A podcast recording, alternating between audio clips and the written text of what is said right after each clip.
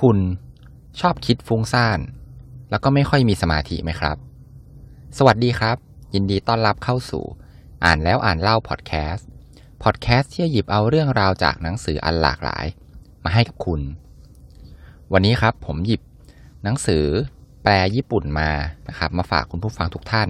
หนังสือเนี่ยชื่อค่อนข้างยาวนิดหนึ่งชื่อว่า ความลับ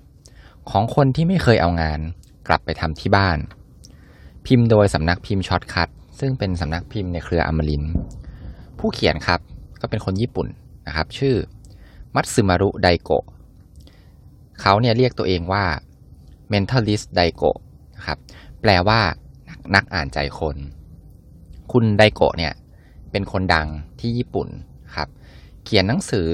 มากมายหลายเล่มเลย แล้วก็เป็นหนังสือขายดีด้วยนะครับ ประเด็นสำคัญของหนังสือเล่มนี้ครับ ก็คือเรื่องของ พลังสมาธิครับ คุณไดโกะเนี่ยเขาเคลมว่าเขาเนี่ยฝึกสมาธิจนเขาสามารถที่จะอ่านหนังสือได้วันหนึ่งเนี่ยถึง 10 หรือ 20 เล่มเลยทีเดียวนะครับ แน่นอนสำหรับท่านผู้ฟังพอดแคสต์นะครับ แล้วก็ตัวผมเองเนี่ยที่ชอบอ่านหนังสือเนี่ยค่อนข้างน่าสนใจมากเลยครับว่าจะอ่านได้ยังไง 10ถึง20 เล่มนะครับ ต่อวัน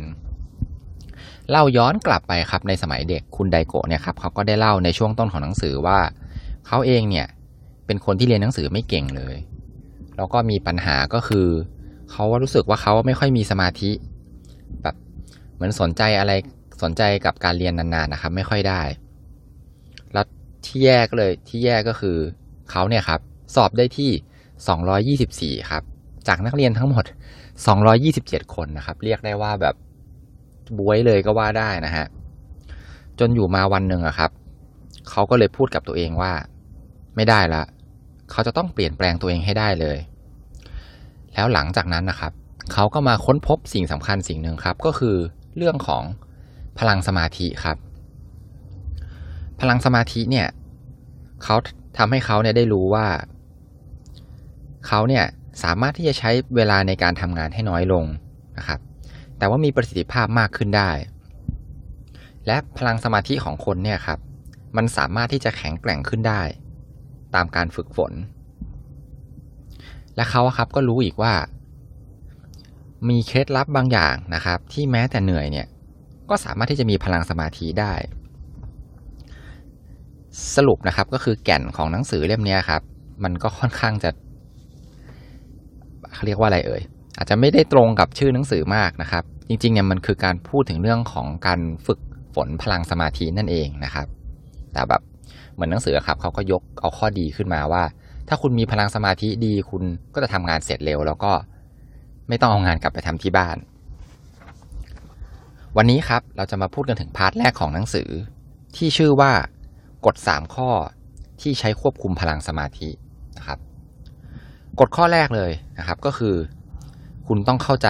วิธีการฝึกสมาธิก่อนนะฮะประเด็นหลักสำคัญอันหนึ่งที่ต้องยกขึ้นมาพูดก่อนเลยก็คือ คุณไดโกะเนี่ยเขาบอกว่า พลังสมาธิเนี่ย มันไม่ได้มาจากพรสวรรค์นะครับ ประเด็นตรงนี้ครับ มันก็หมายถึงว่าถ้ามันไม่ใช่พรสวรรค์ครับ ก็คือ คนทุกคนสามารถที่จะฝึกฝนได้ครับ เหมือนกับตัวเขาเองที่เมื่อก่อนเนี่ยเรียนหนังสือไม่เก่งไม่เคยมีสมาธิเลย จนตอนนี้สามารถที่จะอ่านหนังสือได้วันหนึ่งสิบถึงยี่สิบเล่มนะครับ แล้วก็การที่ไม่มีสมาธิตอนทำงานเนี่ย มันก็เท่ากับว่า การทำงานในช่วงนั้นนะครับ มันแทบจะสูญเปล่าไปเลย ก็คือมันเสียเวลามากจนเกินไปนะครับ อันนี้เนี่ยผมขอยกตัวอย่างเองนะครับว่า พลังสมาธิของเราเนี่ยมันน่าจะเปรียบได้กับถ้าใครเคยเล่นเกมนะครับ มันก็จะมีหลอดพลังชีวิตของเราอยู่นะฮะทุกครั้งที่โดนโจมตีเนี่ยพลังชีวิตของหลอดพลังชีวิตในเกมเนี่ยมันก็จะลดลงนะครับเปรียบเสมือนกับการที่เราใช้พลังสมาธิครับ หลอดพลังก็จะลดลงเรื่อยๆนะฮะทีนี้การนอนหลับครับ และการกินอาหารที่ถูกต้อง มันสามารถที่จะช่วยฟื้นฟูพลังสมาธิได้ครับ เหมือนกับเวลาเราเล่นเกมแล้วเรากินไอเทมอะฮะหลอดพลังก็จะเพิ่มขึ้น คนที่ใช้พลังสมาธิเก่งเนี่ยครับ หรือเราอาจจะเรียกสั้นๆ ว่าคือคนเก่งเนี่ย คือคนที่มีคุณสมบัติ2ออย่างครับ อย่างแรกก็คือ หลอดพลังที่ผมพูดถึงเนี่ยครับ พลังชีวิตเยอะนะฮะหลอดใหญ่กว่าคนอื่น และอย่างที่2ครับก็คือเขาเนี่ยรู้จักประหยัดพลังสมาธิครับก็เหมือนกับว่าเวลาโดนศัตรูมาโจมตีครับแล้วเขาแข็งแกร่งนะครับพลังเนี่ยลดน้อยกว่าคนอื่นนะฮะอันนี้ก็คือกฎข้อแรกนะครับผ่านไป กฎข้อที่สองครับก็คือ พลังสมาธิสูงเนี่ยไม่เท่ากับพลังสมาธินานนะครับ สิ่งที่ต้องบอกให้ผู้ฟังทุกท่านรู้กันก่อนเลยนะครับ ก็คือสมองของคนเราเนี่ยธรรมชาติไม่ได้ถูกสร้างมาให้ใช้พลังสมาธินานๆนะครับ จริงๆแล้วเนี่ยมันจะอยู่ในช่วงสั้นๆ ประมาณ 30 นาทีเนี่ยแหละครับ ตามธรรมชาติ ก็คือถ้าเราพูดถึงพลังสมาธิเนี่ยเหมือนเหมือนกับเราเนี่ยเพ่งความสนใจทั้งหมดนะครับ ไปที่อะไรบางอย่างทีนี้ตามธรรมชาติเนี่ยครับสมัยก่อน ตอนที่เรายังล่าสัตว์กันอยู่เนี่ยครับ ถ้าเรามีพลังสมาธิมากและนานเกินไปเนี่ยมันทำให้สัญชาตญาณการรับรู้สิ่งรอบข้างของเราเนี่ยครับมันตกลงไป เราก็อาจจะโดนสัตว์อื่นเนี่ยกินได้ง่ายนะฮะธรรมชาติก็เลยสร้างขึ้นมาให้เราเนี่ยมีพลังสมาธิได้ไม่นาน ซึ่งคุณไดโกะเนี่ยก็บอกว่าประมาณปกติแล้วประมาณ 30 นาทีนะครับ แล้วก็การที่เราใช้พลังสมาธิไปนานๆเนี่ยสมองก็จะเหนื่อยนะครับ สมองเหนื่อยกับร่างกายเหนื่อยเนี่ยแยก แยกกันนะครับไม่เหมือนกัน เคล็ดลับครับของกฎข้อที่สองก็คือ ไม่ใช้พลังสมาธิเนี่ยติดต่อกันยาวๆ แต่ให้เราเนี่ยพยายามแบ่งครับ แบ่งการใช้พลังสมาธิเนี่ยเป็นช่วงสั้นๆครับ แต่ว่าหลาย ๆ ครั้ง แล้วก็ให้พักอย่างถูกวิธี ซึ่งการพักอย่างถูกวิธีเนี่ยเดี๋ยวในepisode ถัดๆไปนะครับจะมีวิธีการสอนการพักสมองด้วยนะครับ กฎข้อที่2นะครับอย่าลืมเคล็ดลับสำคัญครับก็คือ อย่าใช้พลังสมาธิเนี่ยเป็นช่วงยาวเกินไป ให้ตัดเป็นช่วงสั้น ๆนะครับ ให้มีการพักบ้างกฎข้อที่ 3 ครับก็คือการควบคุมความเหนื่อยด้วยสมองครับ อย่างที่บอกไปเมื่อกี้นี้นะครับ ว่าสมองเหนื่อยกับร่างกายเหนื่อยเนี่ยแยกกัน ทีนี้ส่วนมากเมื่อร่างกายเราเหนื่อยเนี่ยครับ สมองอะก็จะสั่งให้เราพักครับ ทั้งๆทที่จริง ๆ แล้วเนี่ย พลังสมาธิของเราเนี่ย ยังอยู่อีกเยอะเลยนะครับ วิธีการนะครับที่จะฝึกตรงนี้เนี่ยก็คือ ถ้าเทียบกับนักกีฬาที่เป็นนักกีฬาเก่งๆนักกีฬาระดับโลกเนี่ยครับมันก็คือการฝึก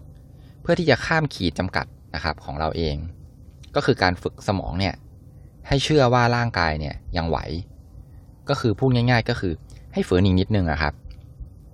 เคยสังเกตไหมครับอะอย่างสมมติผมชอบดูกีฬาฟุตบอลเนาะผมก็เปรียบเทียบขอเปรียบเทียบกับฟุตบอลดีกว่า ก็คือ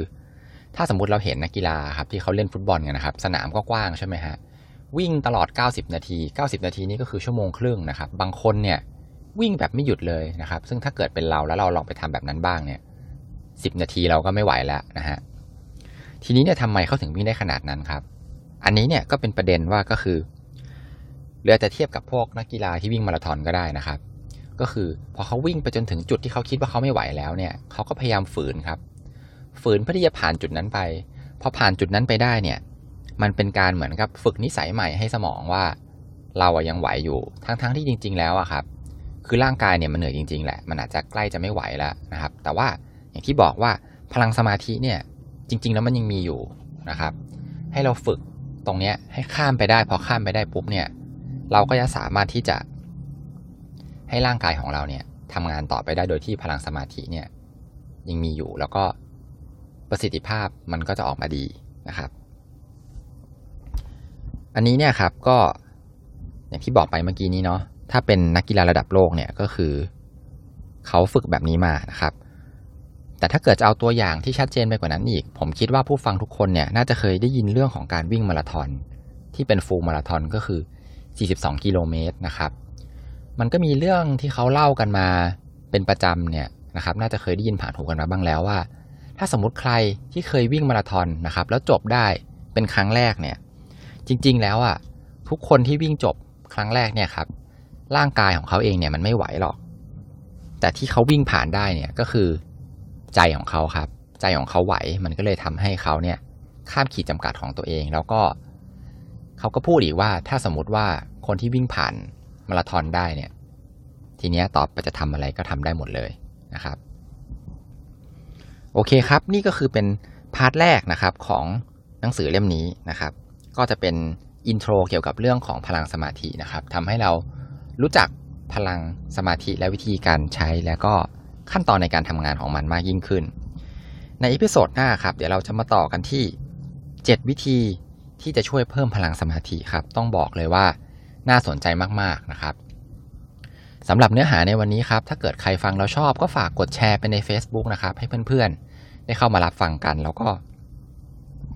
ฝากติดตามพอดแคสต์ของเรานะครับ ในทุกช่องทางที่ท่านรับฟังสำหรับ EP นี้ครับก็ขอบคุณมาก ๆ เลยนะครับ ที่ติดตามรับฟังอ่านแล้วอ่านเล่าพอดแคสต์สวัสดีครับ